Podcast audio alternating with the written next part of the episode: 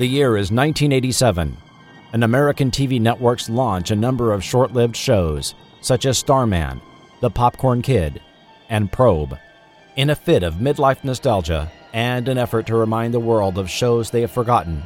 Lone podcast pilot Chris Cooling steps into the forgotten TV studio 30 years later.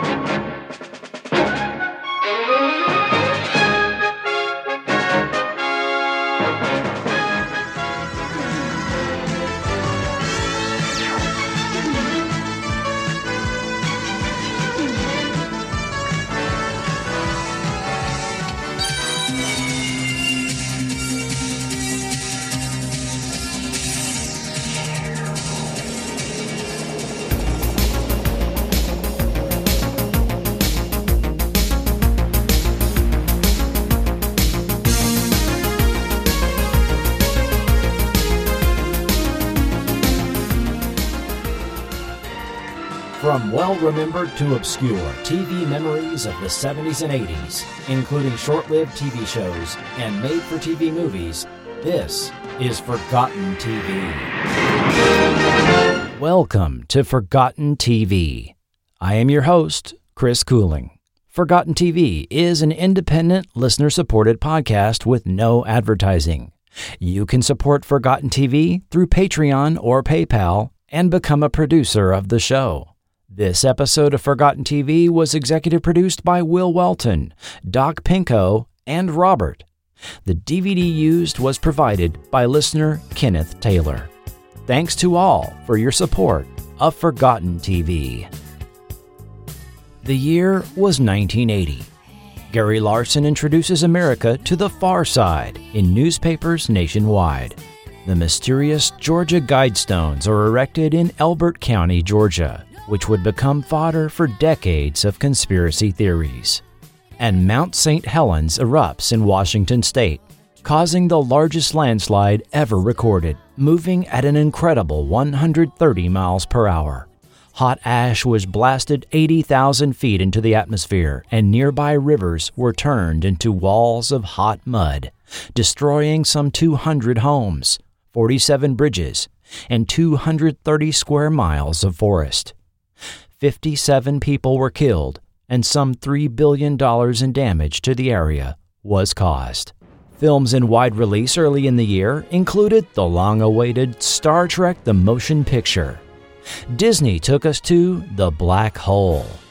Bob Fosse gave us All That Jazz, and John Ritter was the hero at large. In the world of TV, networks were still reeling from the industry shakeup when programming executive Fred Silverman jumped ship from ABC to NBC in 1978, resulting in a primetime battlefield littered with the remains of an unprecedented number of failed series. When midseason came around at the dawn of 1979, 36 new series were debuted across the three networks. Among these were spin-offs Hello Larry and The Ropers. Networks were swimming in the wake of Animal House with Delta House, Brothers and Sisters, and Coed Fever. And this was the season for short-lived flops that were on briefly but quickly fizzled out, such as Time Express, Cliffhangers, and Supertrain, all considered on other episodes of Forgotten TV. Only a very few stuck around for any length of time. The only examples I found were The Dukes of Hazzard for CBS, and BJ and the Bear and Real People at NBC. By the time of the 1979 fall season, things were not settling down much, with the networks introducing a total of 56 new shows, down only 3 from the previous TV season. While ABC was still the one, and NBC was proud as a peacock, things were looking good for CBS. We're looking good here, looking good there, looking good everywhere. We're looking good. We're CBS. We're looking good here, looking good there, looking good everywhere.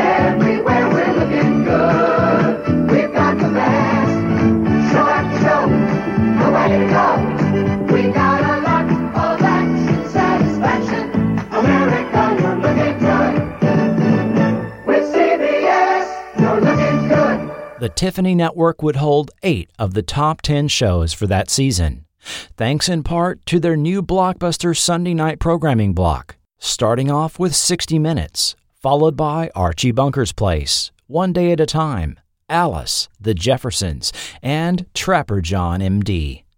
CBS would dominate Sunday night with variations on this lineup for several years until the mid-'80s. Their Friday night program block was also strong, with The Incredible Hulk, The Dukes of Hazzard, and ratings powerhouse Dallas, capping off the primetime evening. Other nights were a little more problematic, programming around movies on Tuesday and Wednesday nights, and aging but successful hits MASH, Hawaii Five-0, and The Waltons.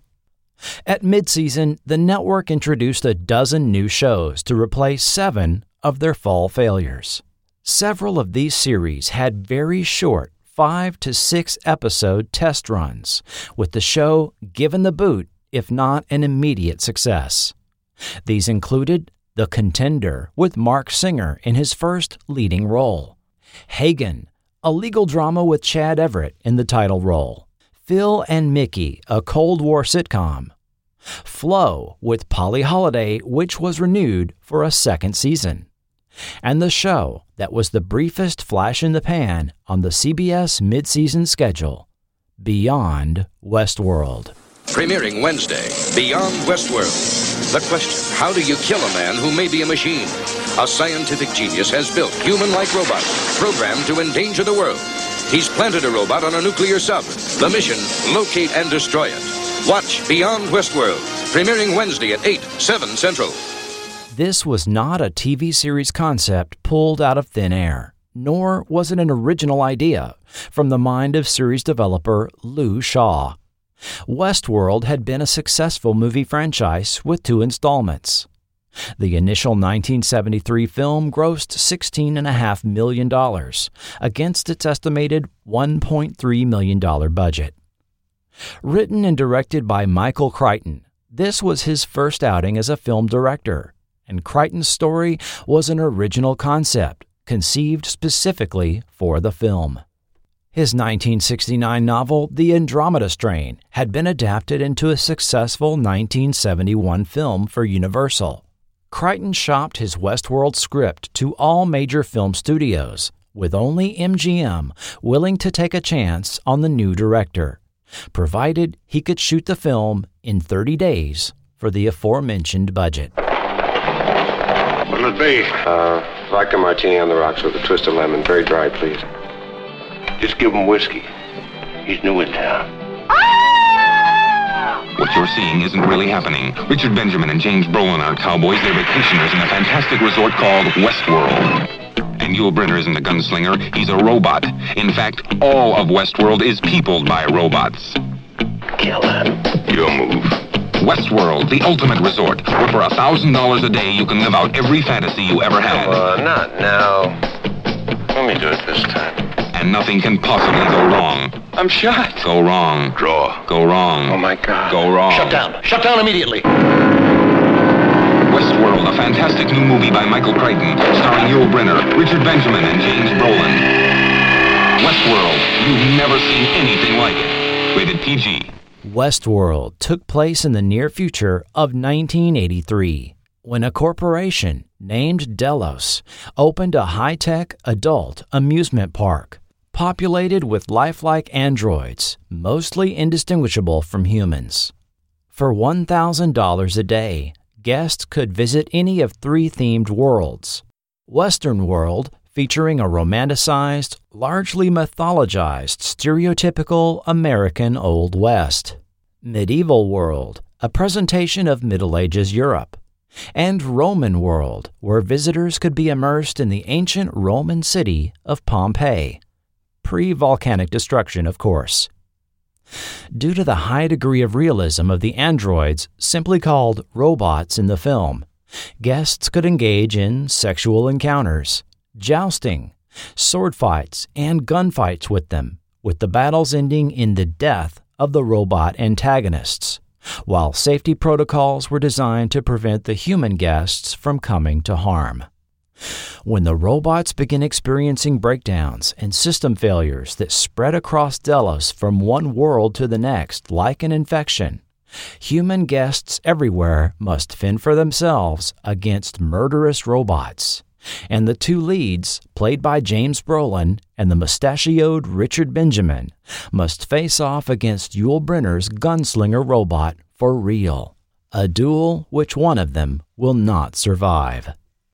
The concept of human-appearing robots, or androids, was not something totally new in 1973. In Forgotten TV episode 31, I considered the history of robots in speculative fiction. The first science fiction television program ever broadcast was RUR, or Rossum's Universal Robots, in 1938, an adaptation of the 1921 play by Karel Čapek. The image of Maria from the 1927 German Fritz Lang film Metropolis remains in our collective consciousness, as her design was an obvious influence on later robotic characters. The Twilight Zone had multiple appearances of human-looking androids, starting in 1959, and in 1964, so were both Robert Culp and Julie Newmar on The Outer Limits and My Living Doll, respectively. Although the Westworld film falls into the category of speculative or science fiction, Crichton didn't care for the film to be pigeonholed as such. I hate science fiction. I never wanted to be called a science fiction writer. Westworld is really about fantasies. Most of our fantasies are movie-generated. When I was growing up, I didn't want to be a character out of Hemingway. I wanted to be Cary Grant. Westworld is about people living out their fantasies generated by seeing Western movies. Appropriately, in Westworld, the appearance of the gunslinger was based on Yul Brynner's character from 1960's The Magnificent Seven, as the costumes were nearly identical, with the exception of the $2,000 contact lenses, which gave his eyes an inhuman, silvery appearance. Brynner's depiction of the gunslinger influenced legendary characters in later films. In the DVD commentary for 1978's Halloween, director John Carpenter took the concept of a relentless, indestructible killer, including Gunslinger's distinctive walk, and applied it to Michael Myers. And Arnold Schwarzenegger has reportedly cited Yul Brynner's performance as his influence for his characterization of the Terminator. On the technical side, Westworld was the first film to use digital image processing, where film footage was pixelated with raster graphics to depict the point of view of the gunslinger robot. The concept of using this primitive form of CGI originated with Michael Crichton, who couldn't find a special effects house to even understand the effect he was looking for. I wanted to film the scenes and then manipulate the film with a computer.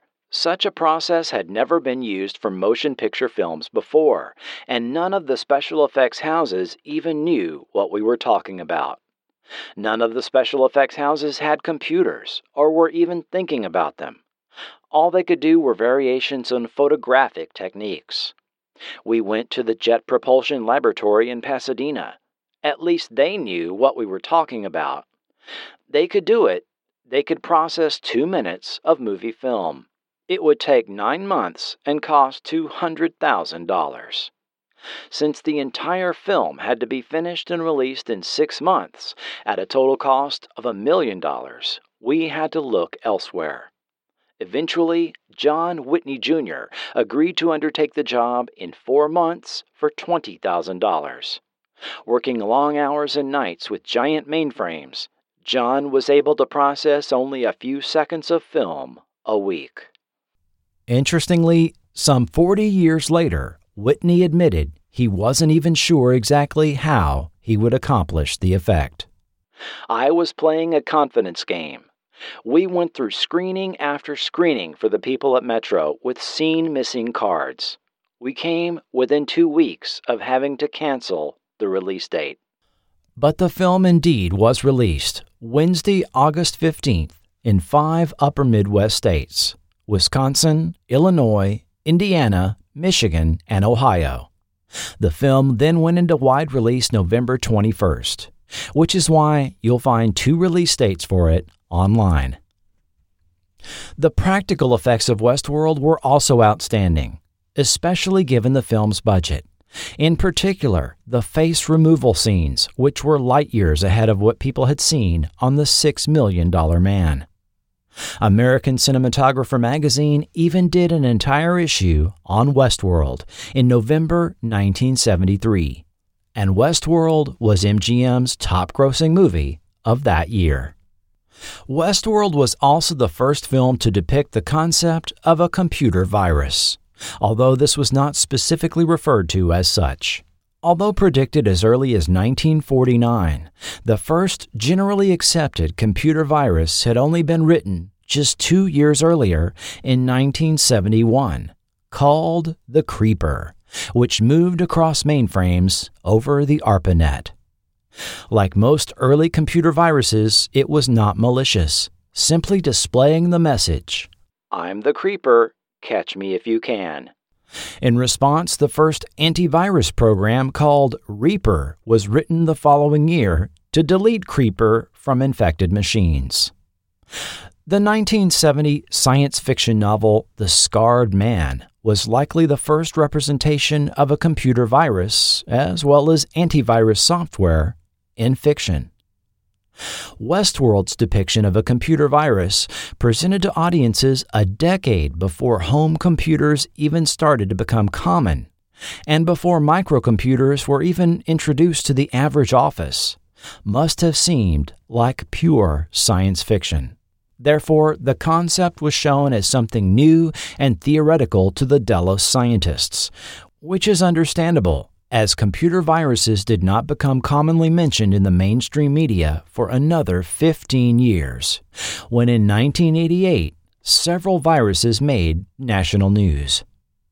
That summer, the cyber AIDS virus spread out from local BBSs, infecting Apple machines on mainstream networks. In November, grad student Robert Morris Jr.'s Morris Worm took advantage of buffer overruns and infected some 6,000 university and military computers. Morris then became the first to receive a felony conviction in the U.S. under the 1986 Computer Fraud and Abuse Act. And in December, the DOS-62 virus hit 80 Soviet computers at the USSR Academy of Sciences. Westworld aired on NBC in February 1976, using a slightly longer version featuring extended and deleted scenes. This is notable because this is the first example I find of a longer version of a film airing on TV using extended and deleted footage.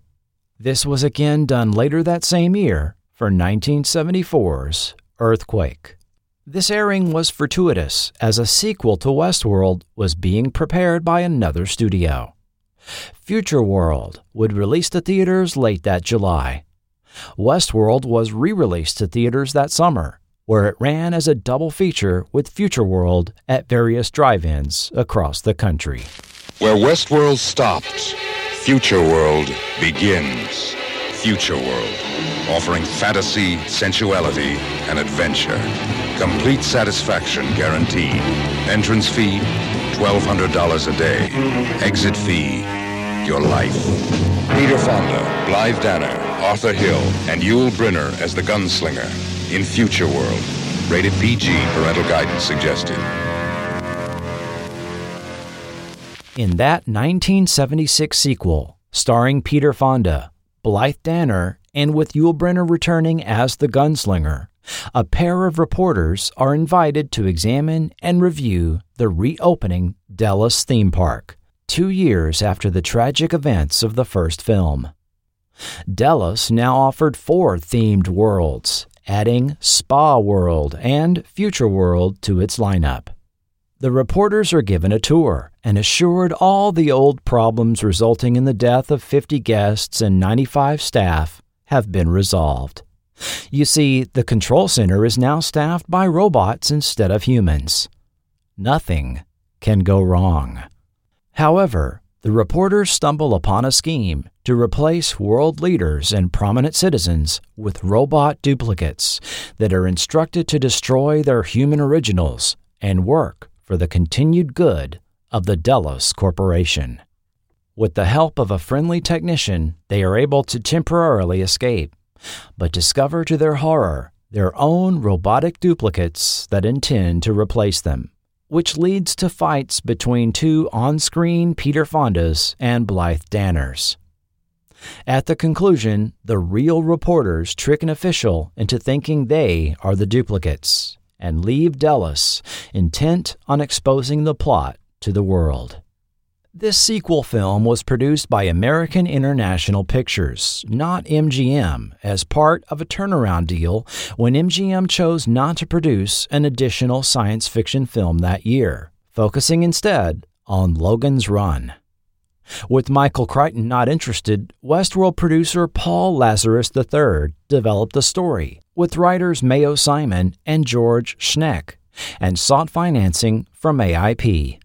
Facing a more competitive summer than the first film did 3 years earlier, with films such as The Omen, The Outlaw Josie Wales, and even Logan's Run in theaters, the film only did $4.2 million against its $2.5 million budget. The depiction of the heroes of the film being reporters that expose the truth, as well as the film's conspiratorial tone, definitely dates it to the post-Watergate 1970s. Future World was not nearly as groundbreaking as the first film and was largely a retread of ideas by 1976. After all, 10 years earlier, Kirk had experienced a robotic duplicate being made of him in the Star Trek episode What Are Little Girls Made Of? 1972 had already given us the Stepford Wives, perfect-looking, obedient robotic replicas dedicated to domestic servitude. And the $6 Million Man had depicted robotic replacements for Oscar Goldman and an army major, not to mention the fembots that would come along that fall on The Bionic Woman shortly after Future World's release, something that would be referenced in pop culture decades later. Bring in the fembots! Still, just as Westworld broke ground by showing 2D computer imagery, Future World was the first film to show 3D computer-generated imagery, seen on a computer monitor in the form of a hand and face. However, these clips were not specifically animated for the film, but for short subjects already produced for the 1972 short A Computer-Animated Hand by Ed Catmull, and the 1974 DARPA-financed thesis film, Faces, by Fred Park. Catmull went on to be the co-founder of Pixar, and Park became a computer science academic and currently teaches at Texas A&M. A final bit of trivia regarding Future World. The rights to the film are now ironically owned by MGM, the same studio that chose not to produce the film. American International Pictures was sold to Filmways, which was later bought by Orion Pictures, which was acquired by MGM in 1997. However, the original Westworld film is now distributed by Warner Brothers. Now let's return to the world of TV in 1979. TV writer Lou Shaw had started in the medium in the late 1950s, writing such TV westerns as The Rebel, Wagon Train, and Have Gun Will Travel. He became a producer on McCloud in 1975 and had been the creator of NBC's popular Quincy M.E., successfully enlisting super producer Glenn Larson to sell that series concept to Universal in 1976. This time, he pitched the Beyond Westworld series directly to MGM, who then took it to CBS, who greenlit a pilot which CBS president William Paley reportedly loved. Shaw was then given a very short time to get series production underway.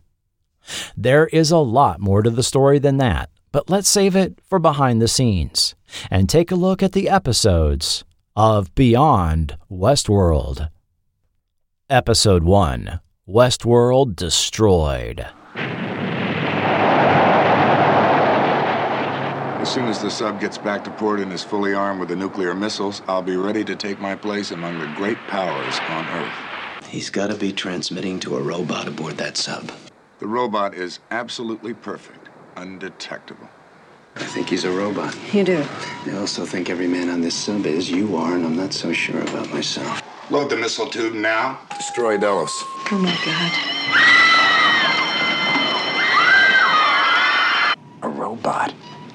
Are you trying to tell me we wouldn't be able to know if a man were real or not? Let's face it, John. When push comes to shove, it's your wits against Quaid's machines. The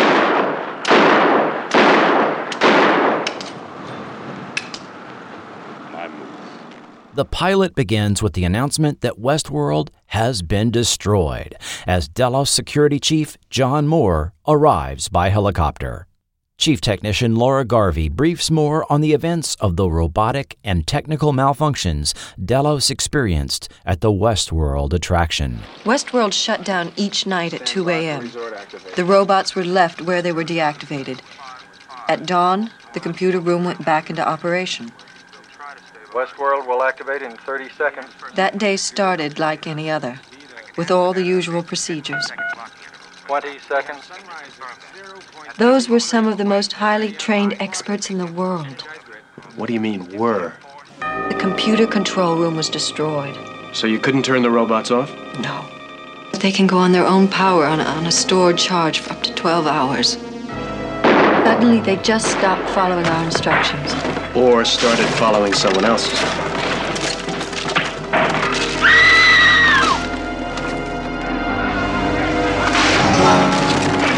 No idea who it might have been? Him. Professor Oppenheimer's assistant, Simon Quaid. Moore, Garvey, and Professor Joseph Oppenheimer, chief robot programmer for Delos, converge at Westworld to inspect the scene. Remotely, Simon Quaid commands first the gunfighter robot, then all remaining robots to reactivate and kill the three, who barely manage to escape via helicopter. We find out the malfunctions experienced by Westworld were really sabotage by Simon Quaid, assistant to Professor Oppenheimer. Quaid is a self-centered extremist. He hated me when I agreed to use the robots for the Westworld Entertainment Complex. So Quaid destroyed Westworld out of vengeance. No question about it. And he won't stop there. He wants it all. He's got one hell of a good chance of getting it with those robots. I don't envy you, John. You've been trained to handle human criminals, real people. Run down a fingerprint, check out a psychological background, follow past patterns. But what do you do with robots? I'm afraid all of your experience goes out the window. It's a different kind of criminal. Well, we're not exactly helpless. I've contacted Washington. They want us to keep a low profile, and they'll cooperate to avoid starting a panic. Between the FBI, Interpol, and all the other intelligence agencies, we'll be able to pick up on any bizarre, unusual crime that might involve Quaid and his machines. We are told Quaid has absconded with over 200 robots from Westworld and placed them all over the world in key positions, and that each type of robot has a different weakness that can be exploited. One of the Quaid bots has been placed on board a U.S. nuclear submarine. Moore and Garvey are flown out as VIPs to tour the submarine under secret orders. While there, they use a scanner to try to detect Quaid's communications and identify what crew member is the Quaid bot. When the sub is docked at port, Moore is abducted by Quaid and is nearly killed by one of Westworld's robot rattlesnakes. But not before Quaid monologues about his goals. A world free of war and hunger and sickness, where the ones in charge will make decisions without fear or hysteria, without emotions that can inhibit or influence their minds. A society free of all personal responsibilities and obligations. The world's values are obscene. Tell me one thing that money can't buy, and that includes countries, Mr. Moore. Perhaps not a big one like ours at first, but bite by bite. A foothold here, a stranglehold there. Tomorrow the world. Well, at least the trains will run on time. Mussolini? You identify me with a dictator. The man was an egoholic. He required center stage, balconies, adoring throngs. I don't care if my name is ever known. Back at the sub, Moore discovers Quaid's immediate plan. Launch a nuclear missile at Delos headquarters itself.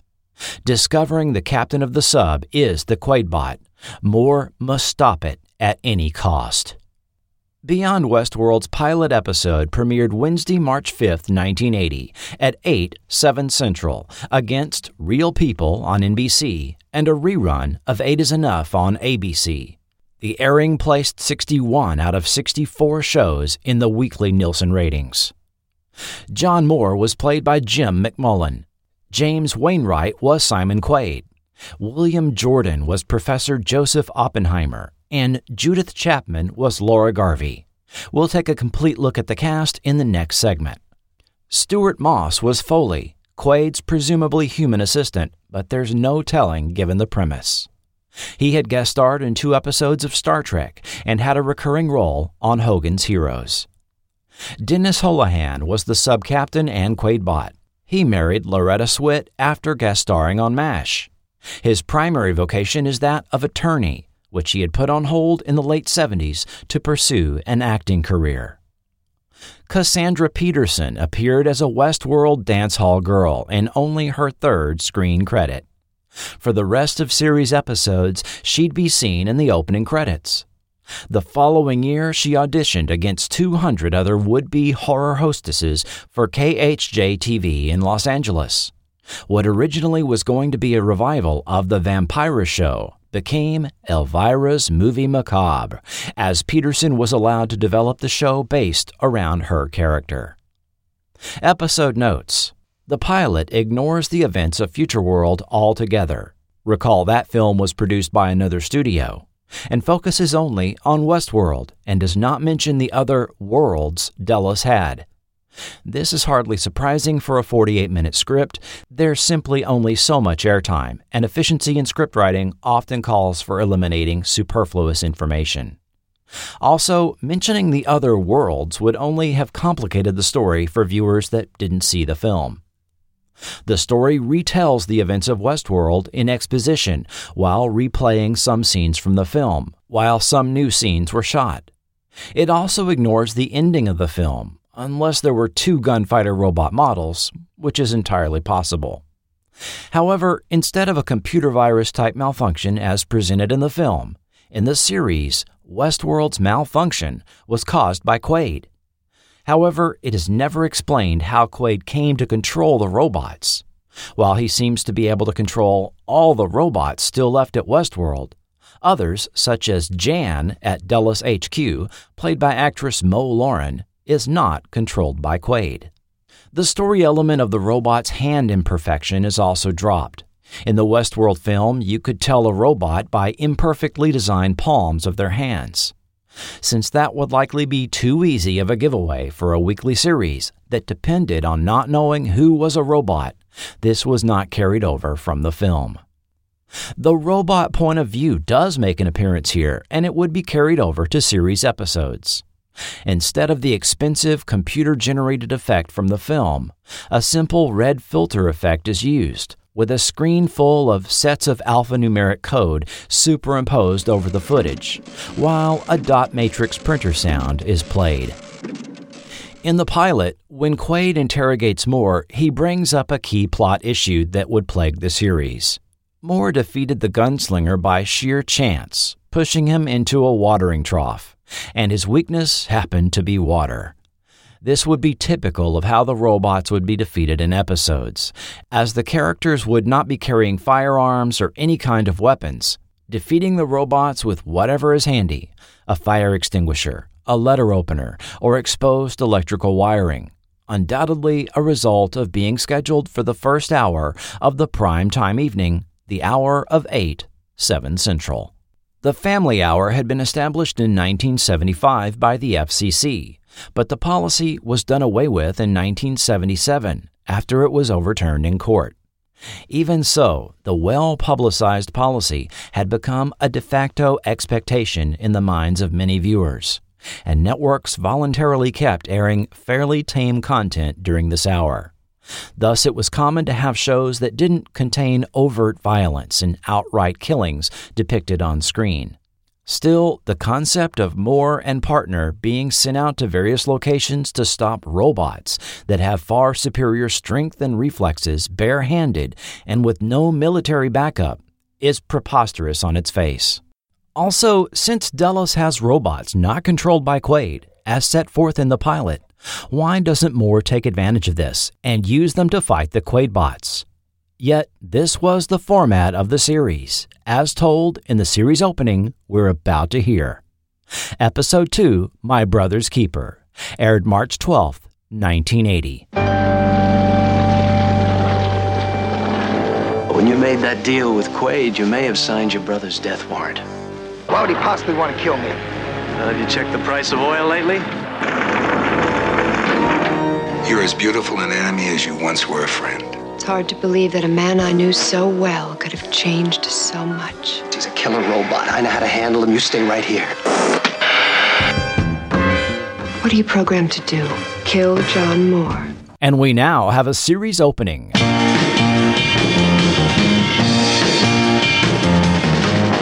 It began with Westworld. 3, 2, 1, activate now. A futuristic playground where people could act out their fantasies with robots so sophisticated it was impossible to tell them from humans. Your move. Suddenly, the robots changed, turned into the deadly servants of their creator, Simon Quaid, who took them beyond Westworld. I have an impregnable army of loyal and unquestioning troops. I've placed robots all over the world. He wants it all. He has one heck of a good chance at getting it with those robots. Delos, builders of Westworld, must stop Quaid. Assigned is Security Chief John Moore and Special Agent Pam Williams. Let's face it, John, it's your wits against Quaid's machines.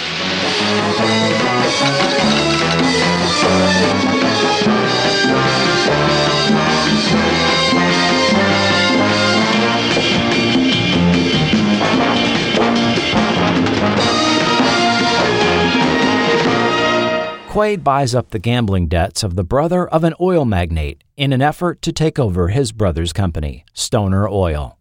John Moore's investigation leads to a football team owned by Stoner. We are also introduced to the new character of Pamela Williams, federal special agent and former protege of Simon Quaid and love interest of John Moore. Together, John and Pam must find what football player is secretly a Quaid bot.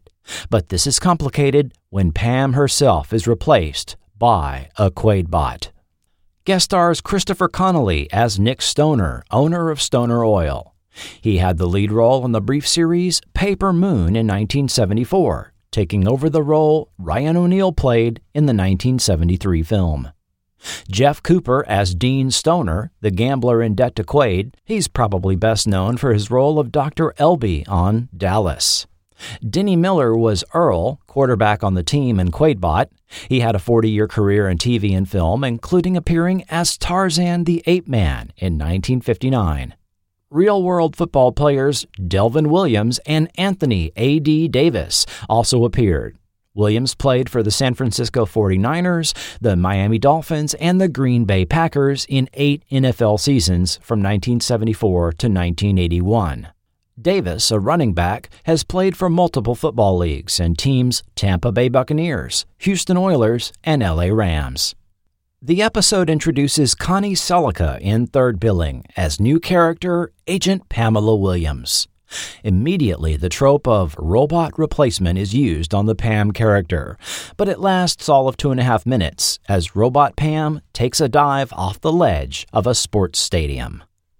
A word about the opening segment. A pair of lines makes it into the opening from the pilot, but McMullen's line was re-recorded.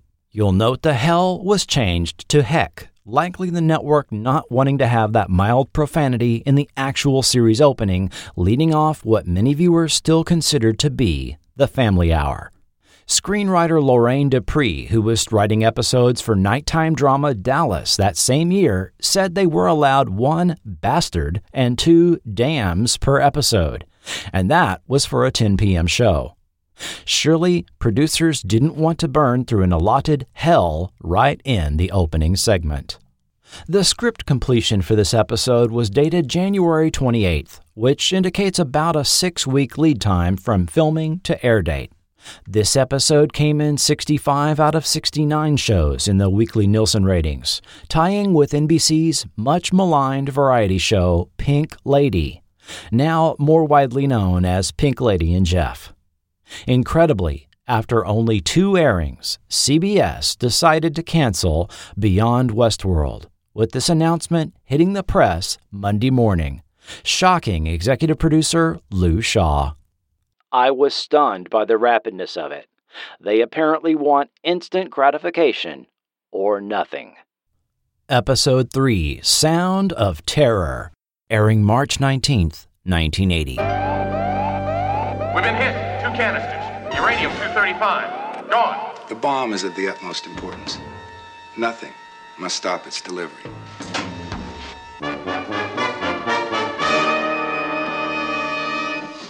I've seen people electrocuted before. He didn't strike me as any different than any other human being. I was like, human? Of course he was human. What was he supposed to be? Stop!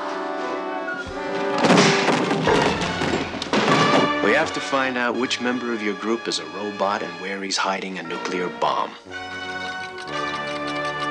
What do you think you're doing? He knows exactly what he's doing. He's the bomb.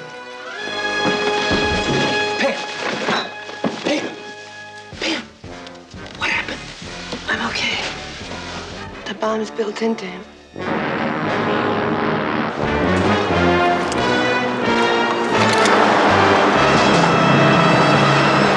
In order to construct an atomic weapon, ostensibly for a foreign government, Quaid steals uranium from a nuclear power plant under cover of a rock concert protest of the plant. Meanwhile, Moore and Williams pose as PR managers to attempt to identify which rock band member is a Quaidbot, now armed with an atomic bomb. Special guest star Renee Auberjonois was Power, enthusiastic rock and roller and keyboardist of the band. Auberjonois was well known for everything from the 1970 film MASH to Star Trek Deep Space Nine and Benson. Ronnie Blakely was Ruth Avery, lead singer of the band Power and Ruth in this episode, and whom we hear singing several times. She is known for her portrayal of the fictional country superstar Barbara Jean in 1975's Nashville, for which she was even nominated for an Academy Award for Best Supporting Actress. Dirk Blocker was band member Mace and a Quaidbot. Dirk is the son of actor Dan Blocker, well known from Bonanza. Dirk got started acting as a teenager as a contract player for Universal, and one of his first roles was that of Abel McKay on Little House on the Prairie. Blocker has had a 47-year acting career and now appears as Detective Hitchcock on Brooklyn Nine-Nine. This was the final aired episode, finishing dead last in the weekly ratings in 69th place. The next several Wednesdays, CBS aired Easter and other special programming in its time slot instead of airing the final two produced episodes. In April and May, they scheduled movies in the time slot until the fall of 1980, when they filled it with Dukes of Hazzard spin-off series Enos to compete against Real People and Eight is Enough. We now get into the two episodes that never aired on CBS and weren't seen in the U.S. until the early 90s TNT airings. Episode 4, The Lion, unaired in the U.S. until 1992. He's got to be doing 180 at least. What happened to Corey and your father was no accident. What do you mean? This Quaid wants to take over the Lion. He's done all the damage he can to me. I couldn't care less about what Mr. Quaid wants. I think it's time, perhaps, that John Moore and I had a confrontation.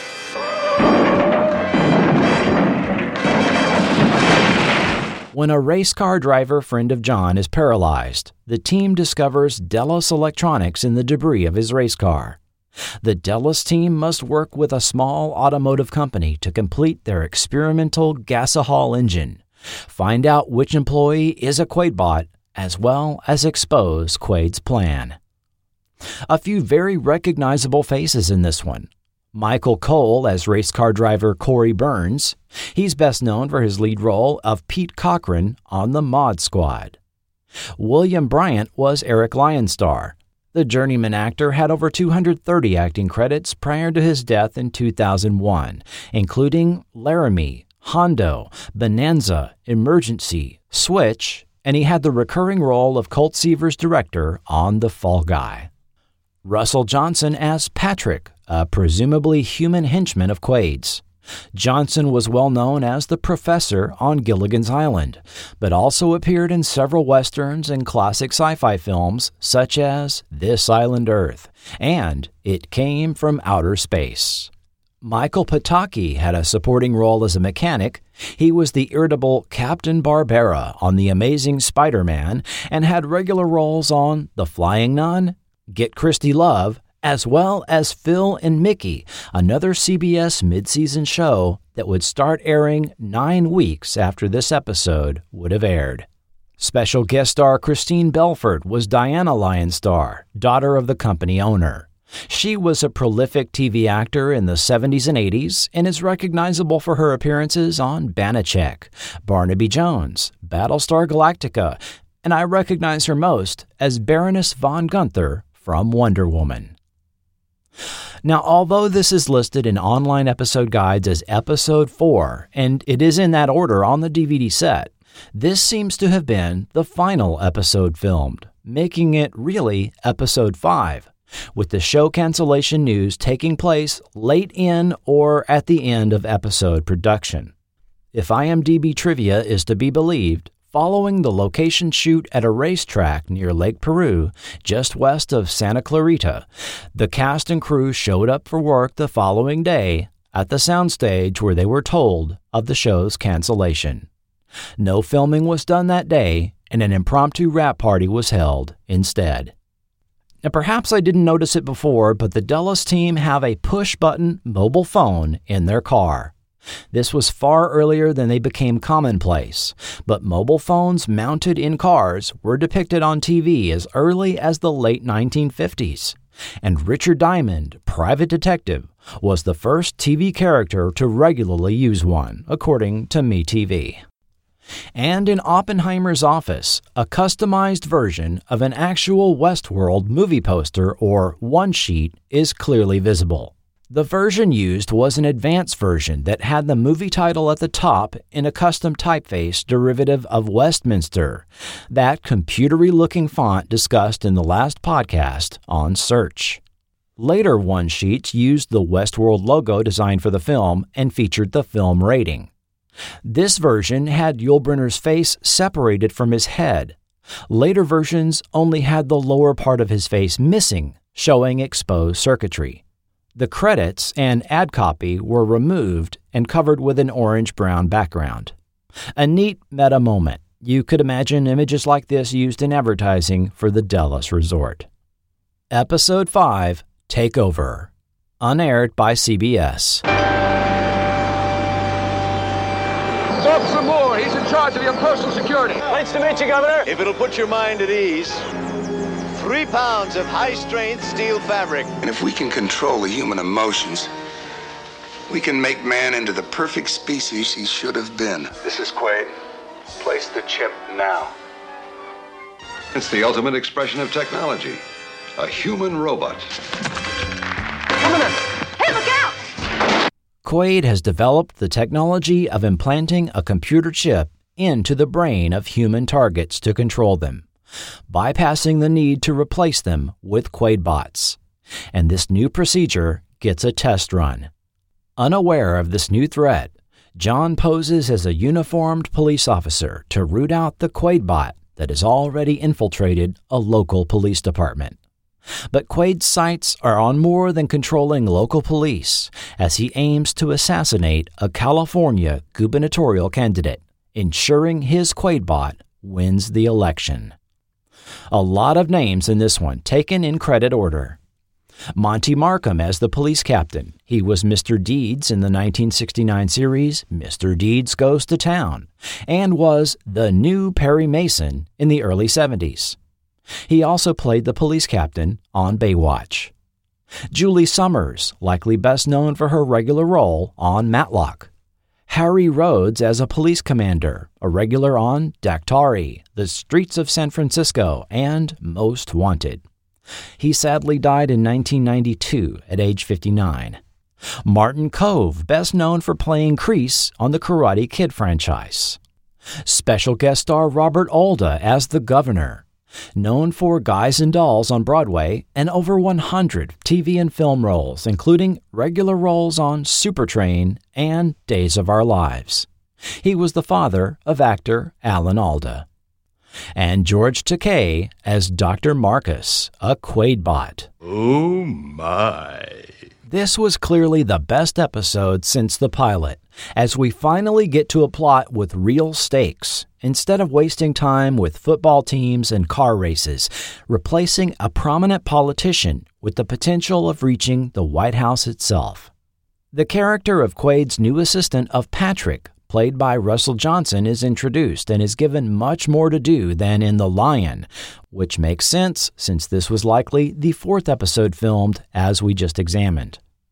Quaid and Patrick have a number of scenes as they revel in this new scheme, and they have pretty good chemistry together.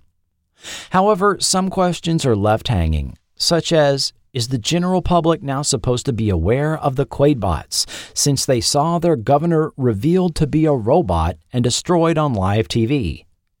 Is there a state governmental crisis now that it is presumed the real governor has been killed by Quaid, as indicated in the final lines of dialogue? Is there mass panic at the thought that any government official or prominent person could secretly be a robot? This episode had a lot of potential for setting the stage for some interesting directions being examined. But this was 80s episodic TV, and the episode ends with a joke and a freeze frame, and things returning to the status quo. Still, writers Greenberg, Solomon, and Dinallo delivered a relatively great script, as well as keeping details from Westworld such as the silver-eyed glaze of the gunslinger in the series applied when any Quaidbot is forcefully deactivated, a detail left out of Sound of Terror and The Lion due to the Quaidbots being utterly destroyed in those episodes. It's a real shame this one didn't air earlier, or at all. Beyond Westworld will continue. Beyond Westworld. Sponsored by Crest. Fighting cavities is the whole idea behind Crest.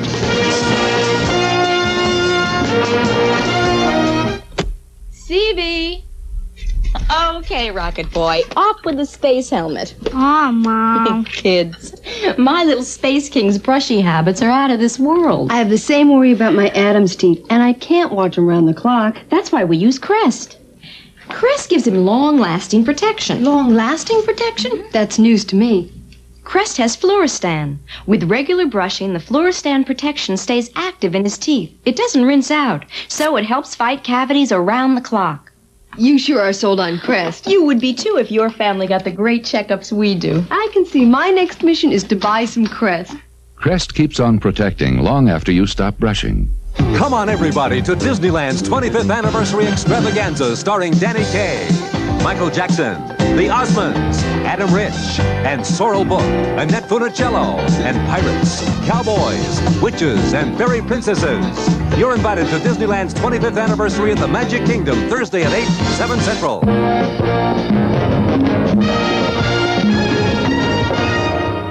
Behind the Scenes. Beyond Westworld was a Lou Shaw production in association with MGM Television, with interiors filmed on soundstages at their Culver City studios. Series developer and executive producer Lou Shaw had been a TV writer starting in the late 1950s. He became the head writer on Get Christie Love in 1974, when that show was handed over to Glenn A. Larson for a mid-season retooling, a show which only lasted to the end of the season. However, after paying his dues as a writer for about 17 years, including writing several episodes of McCloud, another Larson-produced show, Shaw became a producer on Season 6 of McCloud, or a 7-episode stint, working alongside Winrich Colby under supervising producer Ron Satloff. However, when his series concept revolving around the investigations of a medical examiner was sold to Universal and went into production, Shaw and Colby left to work on new show Quincy M.E. Yes, Shaw had originated the series idea for Quincy, originally a character called Quince. Shaw entered into a 50-50 deal with Glenn Larson, who had a relationship with Universal and got the show sold to them and NBC. It was Larson who renamed the character Quincy, although the nickname Quince was often used by his friends on the show. An early favorite of Shaw's to play Quincy was James Earl Jones. However, it was Jack Klugman who got cast in the title role, and Quincy debuted on NBC initially as a series of 90-minute telefilms, broadcast as part of the rotating NBC Sunday Mystery Movie, alongside Columbo, MacLeod, and McMillan, who had by this time dropped the And Wife. After only 4 outings, the show was given its own regular series with a 60-minute timeslot and proved to be very popular over its 8 seasons. Following Season 3 of Quincy, Lou Shaw made his Beyond Westworld pitch to MGM and subsequently got CBS interested in a series. Given the word go from CBS authorizing a pilot, Shaw called John Meredith Lucas, a personal friend who he had worked with in 1974 on an episode of Canadian series Dr. Simon Locke, syndicated in the U.S. as police surgeon. Shaw had also introduced Lucas to his wife Patricia, whom he had married the prior year. Lucas's name should be familiar to any fan of Star Trek, as he was a producer on the 2nd season and had a hand in writing or directing 7 episodes. Lucas agreed to come on as producer and moved into Louis B. Mayer's original office at MGM at the front of the studio lot. The current MGM executives had moved on to the iconic Thalberg building, seen on screen in a number of film and TV productions. Beyond Westworld would be the last series Lucas produced before largely retiring from the business. Ted Post, who had helmed over 350 hours of television, as well as the films Hang 'Em High and Beneath the Planet of the Apes, was conscripted to direct. With a producer and director for the pilot, the production then faced numerous problems from the very beginning. So many, it's a wonder any episodes were ever produced. The first issue was casting. Lucas quickly found issues even finding a casting director for the project, among those he had repeatedly worked with. Once prospects found it was not another Westworld film being cast, but a television pilot. When I called casting directors, they were eager to work with me again until they heard it was a network pilot. Then they passed, asking to be called again if it became a series. I quickly found why pilots were not desirable. In a feature, a star must commit for a limited period of time. In a pilot, he must commit the time it takes to shoot the pilot, wait until the network decides to pick it up and air it, and then be committed for however long the show runs. It is clearly not easy to get named stars for such a questionable venture. When Edward Bloom was brought on to cast the pilot, producers, the studio, and the network all disagreed on who should be cast. According to Lucas, this resulted in no name actors being cast on the series. With the casting hurdle to be dealt with, there were then shifting executives at CBS, as well as studio politics taking place at MGM. The initial CBS executive in charge of development Lou Shaw had worked with, Robert Silberling, who had liked the original pilot script very much, had been removed from this position following the disastrous start CBS was having out of the gate for the 1979 fall season. The new development exec didn't like the pilot, and the script had to be rewritten. However, there were financing issues with MGM. Studio president Kirk Kerkorian, who had auctioned off 2 of the studio's backlots, as well as the contents of 7 soundstages of film memorabilia a decade earlier, had now put the whole studio up for sale and was reluctant to spend money on new projects.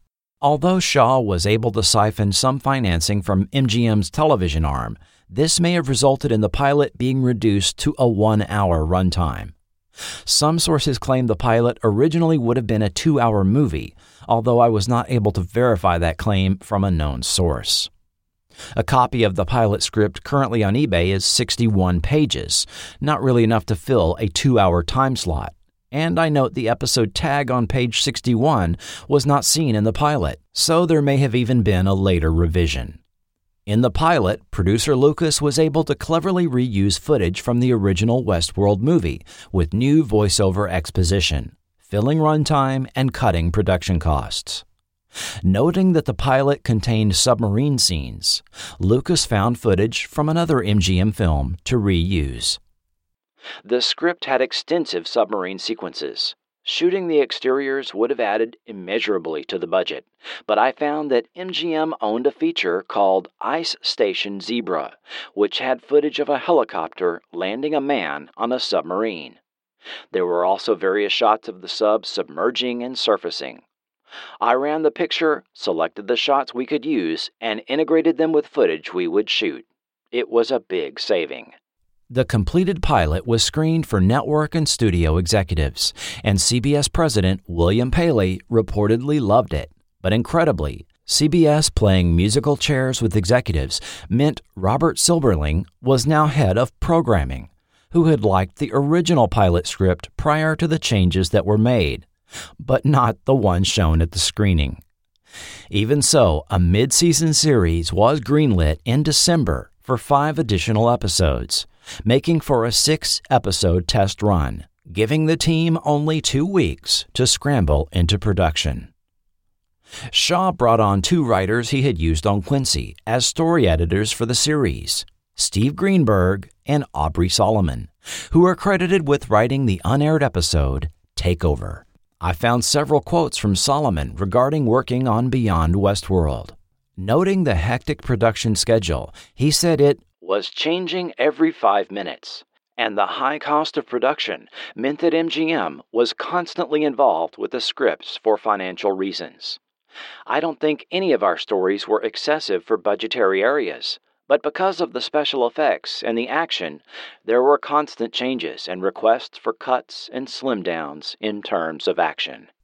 Aubrey Solomon also has the inside scoop on what Lou Shaw was like to work with as a producer, having worked with him extensively on Quincy.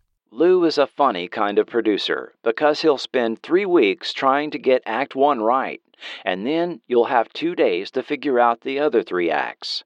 So a large part of our time is spent working on that first act. Yes, the series seemed hastily produced because it was. Concepts, themes, and interesting societal implications that could have been developed in a world where anyone could have been replaced with a robot went unrealized in favor of standard 80s chase show fare. After it got going, the show played much like the late 60s show The Invaders, where human-looking aliens were pursued from one location to another, only the concept had been much better done on that series. Well, we heard producer Lucas's comments on casting, so let's go ahead and take a look at the cast we ended up with. Jim McMullen was cast as John Moore, Chief of Security for Dallas Corporation. The actor got his start by being signed as a contract player for Universal in the early 60s. He then appeared in a slew of TV westerns and medical dramas. In 1974, he was cast as the lead in the series Chopper One. Following that short-lived series, he spent the next 5 years again as a day player guest actor.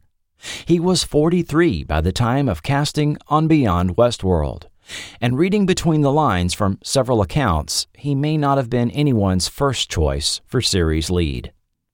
In his younger days, he played a frontiersman on Daniel Boone and a competitive skier alongside Robert Redford in Downhill Racer. But his mature appearance here with feathered hairdo seemed, at least to me, more like that of a talk show host instead of man of action series lead. However, McMullen was bullish on the series concept, having previously worked with Michael Crichton. I loved the idea. Michael Crichton and I worked on his first movie for television that he directed, Pursuit. and a film he wrote right after that called Extreme Close-Up. Now, Michael had nothing to do with Beyond Westworld. He just gave them the rights to do it and then stepped away. Following Beyond Westworld, Jim McMullen appeared on WizKids as Richie's father, Don Adler, and became known for a recurring role on Dallas as Senator Dowling. He has since died in 2019 at age 82. James Wainwright was Simon Quaid, Dallas scientist gone renegade. Wainwright had started acting in one-shot appearances on F Troop, Bonanza, and Gunsmoke in the 1960s. In 1972, he was cast in his own series on ABC, Jigsaw, playing police lieutenant Frank Dane, assigned to investigate missing persons cases. The series was short-lived and lasted only 7 episodes. Wainwright then took a light workload for the next few years, tooling around the coast of Mexico, fishing for sailfish and marlin, taking occasional one-off TV roles.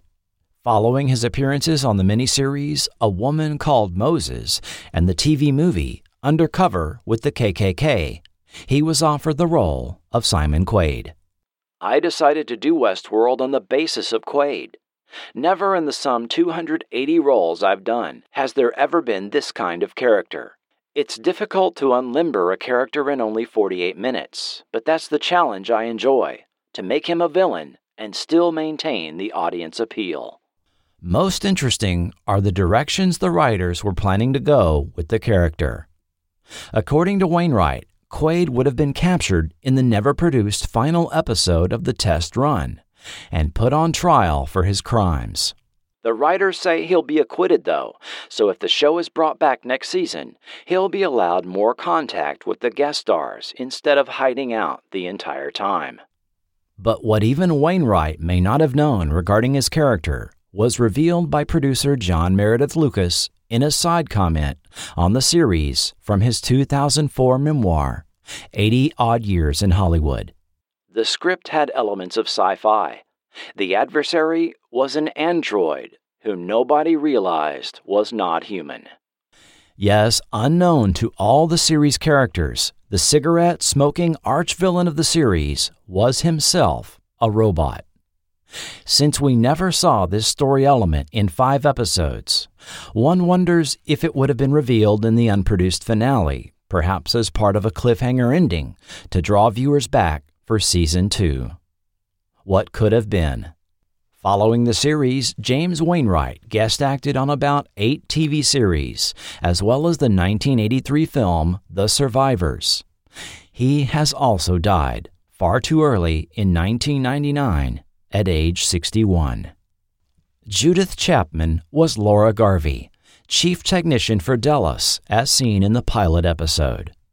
1980 was a busy year for Chapman, appearing on The Incredible Hulk, BJ and the Bear, Buck Rogers, Family, the TV movie Nick and the Dobermans, The Misadventures of Sheriff Lobo, and yes, as the mysterious Angela on the last episode of the disastrous Galactica 1980. And I judge this mortal to be good. So very good. Chapman since made a name for herself on daytime TV, however, having recurring roles on Ryan's Hope, General Hospital, Days of Our Lives, and according to IMDb, as Gloria Simmons on 855 episodes of The Young and the Restless. For reasons nobody knows for certain, her Beyond Westworld character was dropped after the pilot, and for series episodes was replaced with Connie Selica as Pamela Williams, special agent from an unnamed federal agency. For the series opening, producers had Selica re-record Judith Chapman's lines from the pilot. Let's face it, John, it's your wits against Quaid's machines. Selica's character as a federal agent teamed with Moore's character of Dallas security chief did make more sense than 2 Dallas employees trotting around the country with no oversight. Although we don't know for certain the full circumstances regarding the recasting of the female lead, I reached out to both Selica and Chapman, but unfortunately got no response. In his book, producer John Meredith Lucas gives us an idea of what may have happened.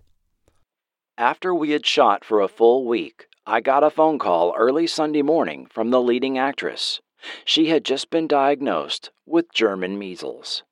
I informed Lou and then spent the whole of Sunday on the phone with the assistant director, rescheduling all the scenes we would have to reshoot with whatever new actress we could get. Monday, we frantically recast. Now, Lucas does not specify what actress was replaced with whom, but this sounds an awful lot like Judith Chapman becoming sick and being replaced with Connie Selica. Selica doesn't appear until the second act of Episode 2, well over 20 minutes into the story, and is suddenly introduced. Whatever the reason, Selica was a welcome addition to the short series. She had just come off another CBS show, Flying High, which had just been canceled after one season, but didn't feel insulted by the cancellation, as she indicated in a period newspaper interview. I don't take cancellation personally. It doesn't get me down, but it's true that the time slot is going to be tough. The audience needs to get a taste of us. I think they'll like the show, and my character Pam Williams is a beautiful but very intelligent woman with lots of versatility. I think people will like that kind of touch. Beyond Westworld is a spin-off of the movie Westworld, and the robot nemesis will be within each show. We are only doing 5 shows for now, and hopefully we'll get picked up for the fall. Jim McMullen had very kind words for his co-star. Connie was wonderful. We got along very nicely, and we had fun working together. This show was a big boost for Connie. It was a good opportunity for her to get started. As a matter of fact, Connie and I did a movie of the week called She's Dressed to Kill just after the show. At the time of the series, Selica was married to Buck Rogers star Gil Gerard. A year after Beyond Westworld, she starred as another Pam, Pam Davidson, the counselor on ABC's The Greatest American Hero, for its 3 seasons. Immediately following that series, she was cast on ABC's Hotel, where she appeared on all 5 seasons. William Jordan was Professor Joseph Oppenheimer, chief robot programmer for Dallas. Oppenheimer would usually not go into the field with John and Pam, but would provide remote technical assistance from Dallas headquarters. Jordan was in about 60 films and TV shows, spanning about 35 years, including series Project UFO and Secrets of Midland Heights. The character's name of Oppenheimer is a callback to the actor who played the unnamed chief supervisor in the original Westworld film, Alan Oppenheimer.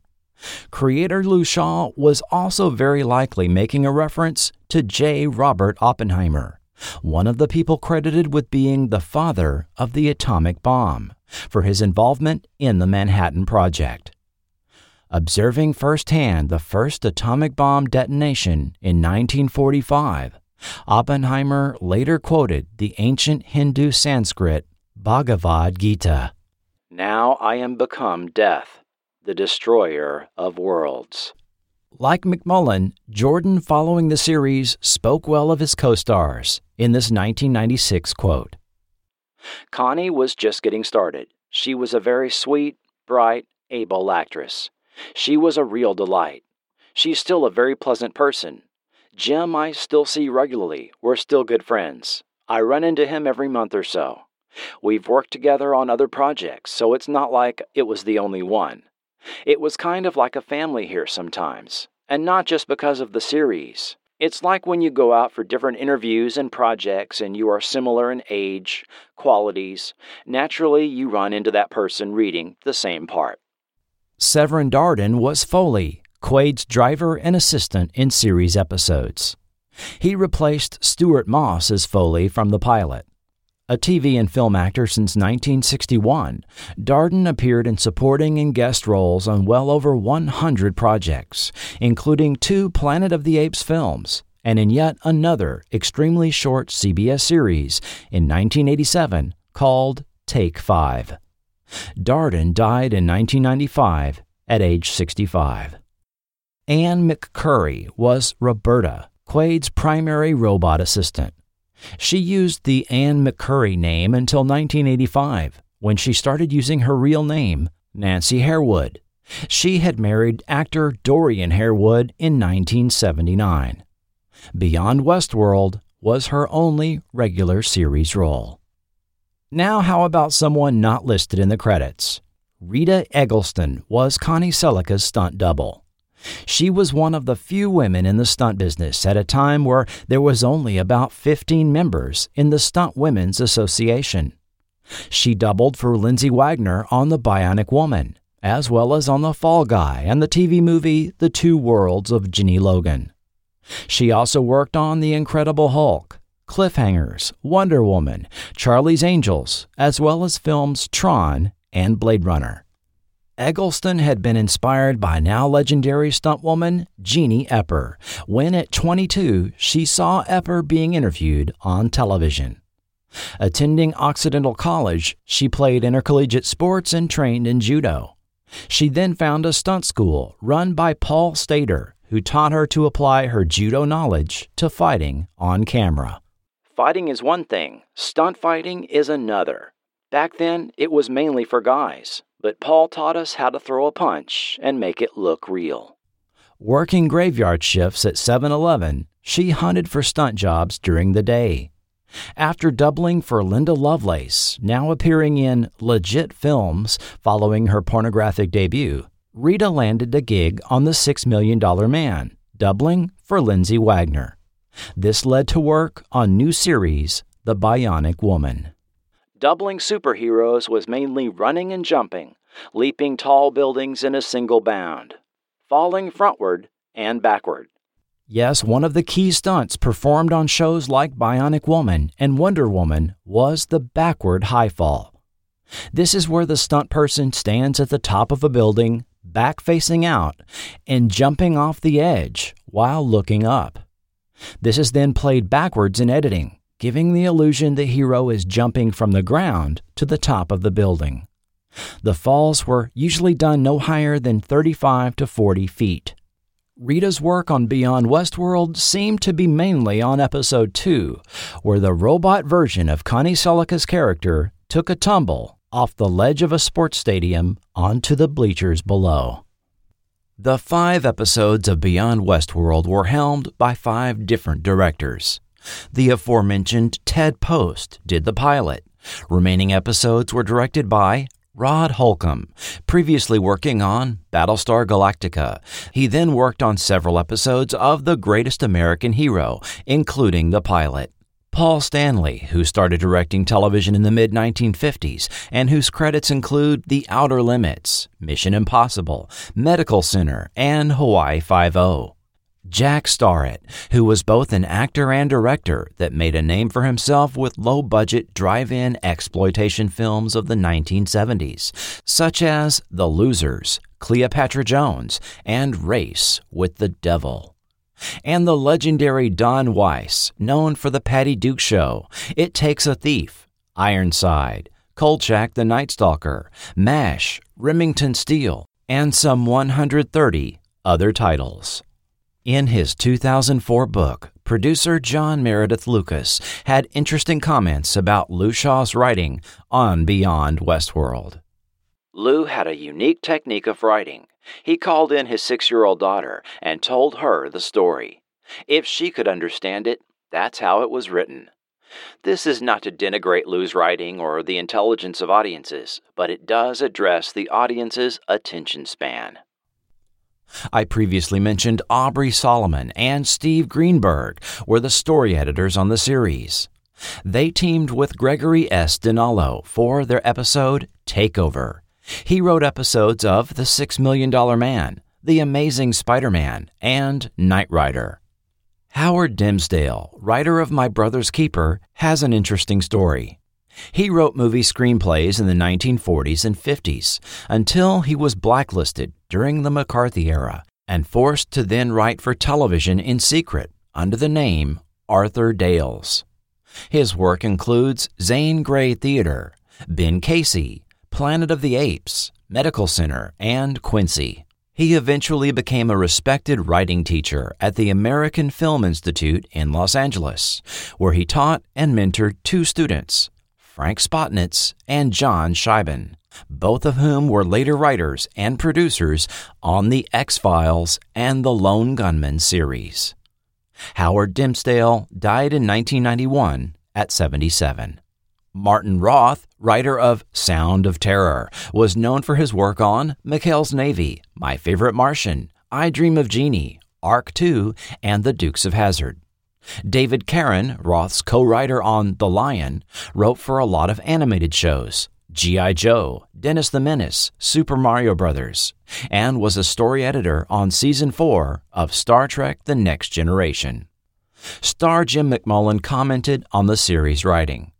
The pilot was a well-written script, and in this genre you need good scripts that are well thought out and will intrigue the audience and are tricky and will go in different directions. The pilot had that. They waited and finally got an okay from the network to go ahead with it. Then on short notice they had to come up with all these scripts, and they were not very good. They got worse as they went along because they were in a real hurry to deliver them. It's such a shame. And that's why the series fell. Indeed, the pilot script had been completed and delivered to MGM and CBS in early June of 1979, with production on the series not starting until December, as we've covered. You may notice another familiar face in the credits, that of Fred Freiberger, who was brought on as producer for the final two unseen episodes. Freiberger is well known for having produced the third season of Star Trek, for which he is somewhat unfairly castigated. He then produced the jazzed-up second season of Space 1999 in 1976, which had a substantially different tone and feel than did the first season, something extremely noticeable to even the most casual viewer of that series. Some of his creative choices have been widely criticized, even during the production. At one point, Space 1999 director Ray Austin, in reaction to a particularly maligned episode featuring a sentient rock formation, reportedly had a large rock delivered to the producer's office one morning with the attached note, "I name this rock Freiberger." He then went on to run the final season of The $6 Million Man. Here, Freiberger wasn't on board long enough to drive any major production changes. The only quote I found from Fred regarding Beyond Westworld was two words: impossible concept. Freiberger's next project immediately following Beyond Westworld was to be Space Station Starburst for the 1981 fall season on CBS. Projected as a Saturday morning show, this proposed live-action series would have chronicled the first manned space station in Earth orbit. The show would have had realistic production values, with background information supplied by NASA. The show obviously didn't sell, as I can find absolutely no information on it.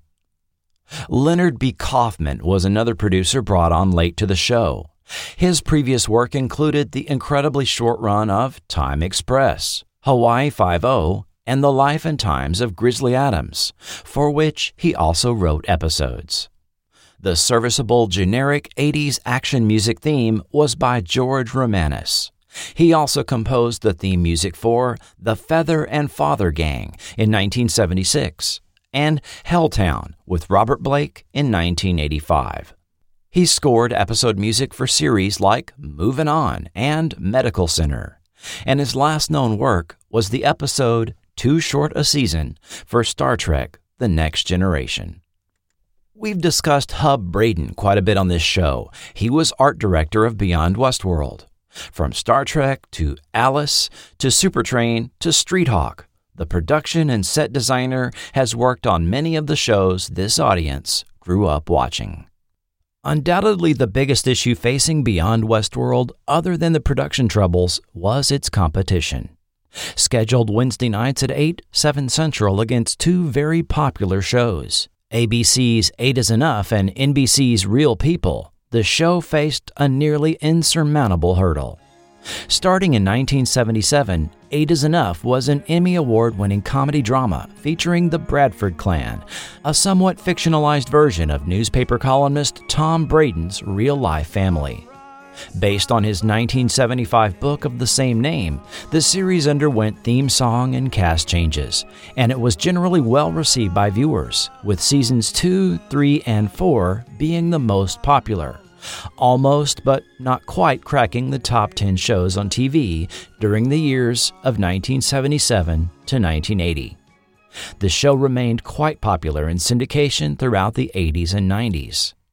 And there is a little bit of irony that Eight is Enough, starring Dick Van Patten, who appeared in the original Westworld film, is at least partially responsible for killing Beyond Westworld. Real People hit NBC in late mid-season 1979 and was an early entry at what reality TV looked like in that era. Featuring hosted pre-filmed segments shown to a live studio audience, shows focused on people with a unique occupation or hobby. It was about as popular as Eight is Enough, near the top of the teens in the top 20 shows from 1979 to 1981. It quickly spawned imitators like That's Incredible at ABC, That's My Line at CBS, and even the 1982 version of Ripley's Believe It or Not had shades of Real People. NBC even attempted 2 spin-off series, but both quickly failed. This reality format fizzled out around 1985. Jim McMullen revealed the superior pilot was why the series was placed in that Wednesday evening time slot. I thought the pilot was great, and it got fabulous reviews, and that's why they put it on opposite the toughest show on television, Eight is Enough. They refused to move it. The ratings started to drop because they were fighting a show that was well ensconced.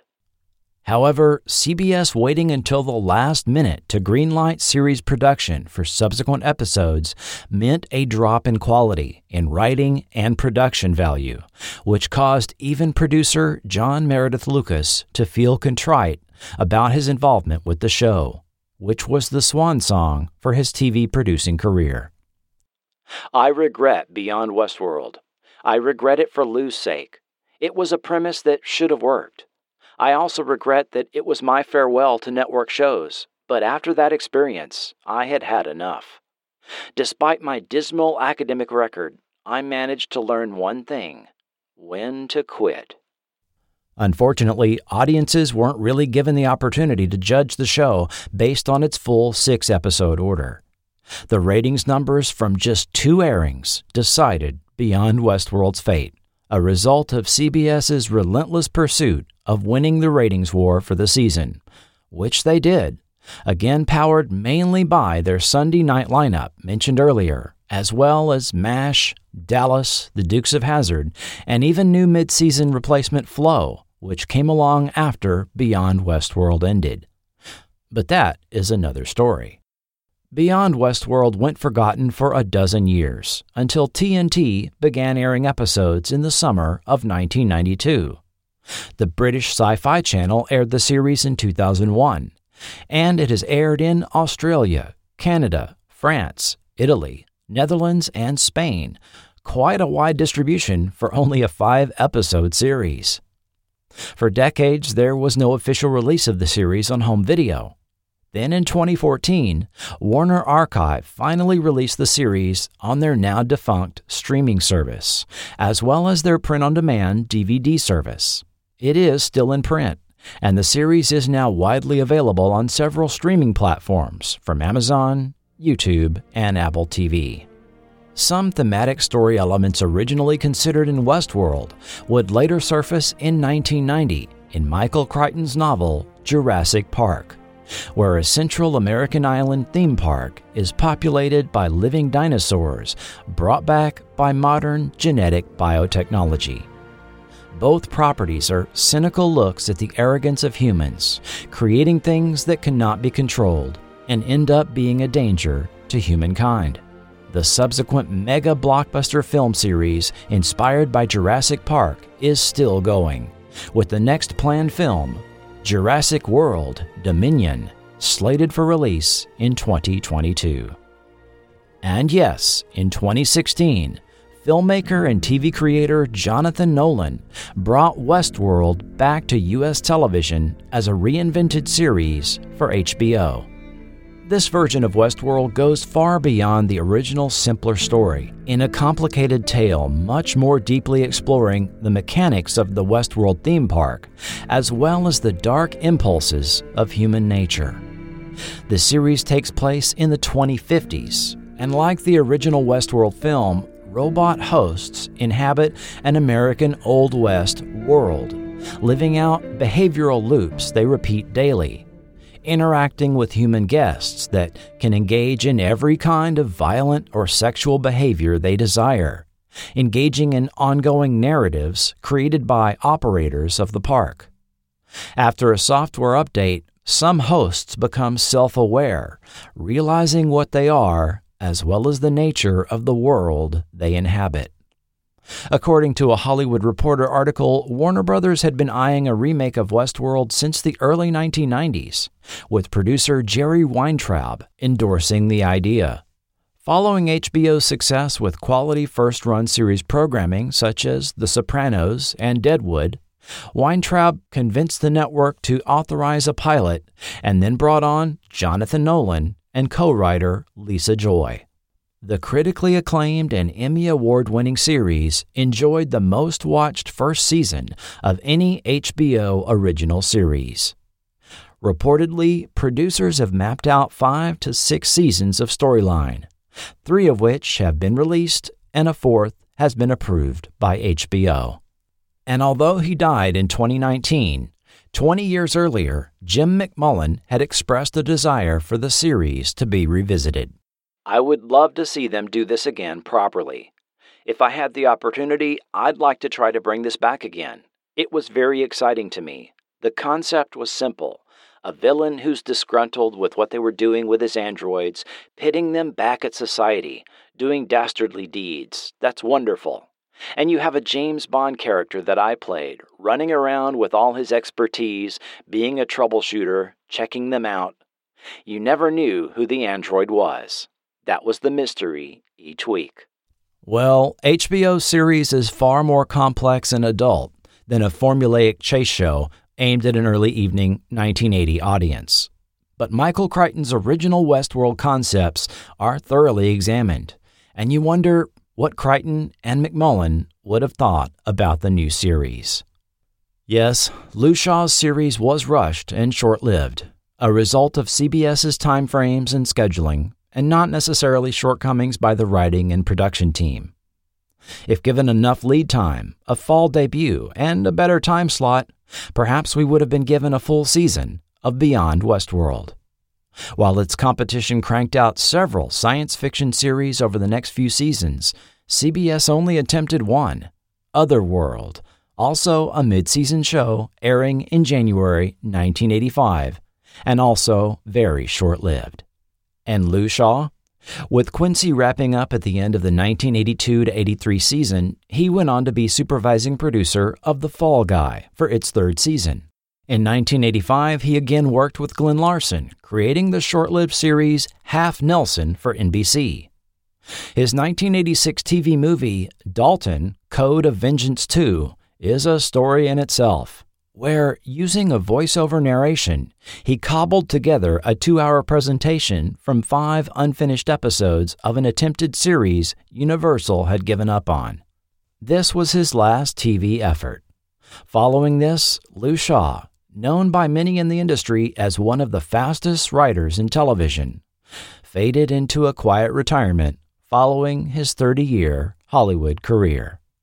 Today, through the magic of DVD, online streaming, worldwide syndication, and nostalgia TV networks, many of his over 300 hours of television are still enjoyed by the public all over the world. And viewers can again watch a cowboy in the big city chasing criminals on horseback, follow along as a medical examiner solves the weekly murder, or yes, chase Quaid's robots across the country all over again. Next time on Forgotten TV. Ben Richards will live longer than anyone has ever lived. But a transfusion to the wrong man could make him a prisoner for all time. And so he runs from the hunters, the human hounds who would cage him.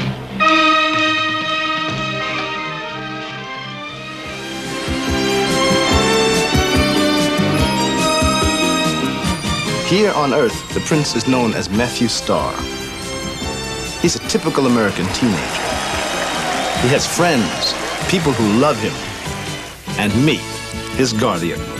I'm the only one who knows how special he is. Redhead heading for the big time. Looking like a Texas sequin star. Making eyes at every tight jean, the cowboy. Sassing good old boys around the bar. Close yellow road.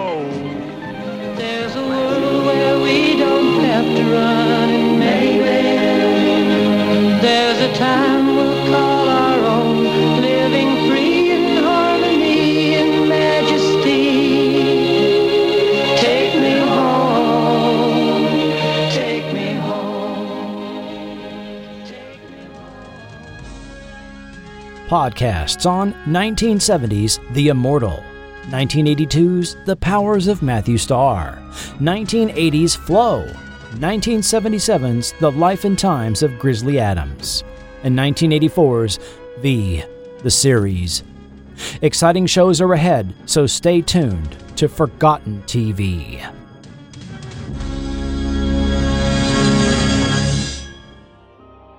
You can support Forgotten TV on Patreon or PayPal and gain access to exclusive content posted, which includes Forgotten TV Supplemental, over 20 podcasts in addition to the ones in the main feed, which include documentaries on ABC and the Still the One era, the untold real story of the video rental industry, and the impact of Graham Dore's original science fiction story, The Outer Limit. This episode of Forgotten TV was executive produced by Will Welton, Doc Pinko, and Robert, with producers Julio Capa, Rich Kunkel, Mark Hadley, K.L. Young, Ralph Caracio, and Ron. And of course, thanks to all who support at the $1 and $2 levels. Forgotten TV is not affiliated with or authorized by CBS, MGMUA, Warner Brothers, or any production company or network involved in the making of any TV show or film mentioned in this podcast. Links to Amazon are affiliate, and as an Amazon associate, Forgotten TV earns royalties from qualifying purchases made. Beyond Westworld is the copyright and property of MGMUA Television, Warner Brothers Home Entertainment, and possibly additional rights holders. Other series mentioned are the property of their respective copyright holders, and no infringement is intended. Any audio clips included are for the purposes of review, commentary, and criticism only, and are not intended to infringe. This podcast is copyright 2021 Forgotten TV Media. The views and opinions expressed by guests and quoted sources are their own and may not reflect the opinion of Forgotten TV Media, its sponsors, or patrons. This podcast is intended for entertainment purposes only. Information presented is based on a combination of first-hand personal accounts, period news media, books, and website articles. All reasonable effort has been made to fact-check the information presented. However, Forgotten TV Media cannot guarantee the accuracy of every detail included and makes no representations or warranties for the content in this podcast and cannot be held liable for errors or omissions. And I'd like to thank the following YouTube channels for making some of the audio possible: David Gideon, Apotheon SAK, Rare Stuffs, AD Productions Limited, Movie and Video Game TV Spots, Midas Fury, Test Channel Number 1, The Rap Sheet, Warner Archive, Jerry Anderson, and HBO. Sources of quotes and background information not given directly to Forgotten TV were obtained from the following sources: the books Storytellers to the Nation, A History of American Television Writing by Tom Stemple, 80 Odd Years in Hollywood, Memoir of a Career in Film and Television by John Meredith Lucas. Science Fiction Television Series 1959 to 1989 by Mark Phillips and Frank Garcia. Stunt Women: The Untold Hollywood Story by Molly Gregory. And articles at the websites Television Obscurities, the Michael Crichton official website, Newspeak, Flashback, Venture, IGN, Starlog Magazine issues 40 and 91, MeTV, the Sci-Fi Freak site, and numerous vintage newspaper articles from newspapers.com. Thank you for listening. Be sure and bookmark forgotten.tv for all content and links to social media. I am your writer, producer, and host, Chris Cooling, and this has been Forgotten TV.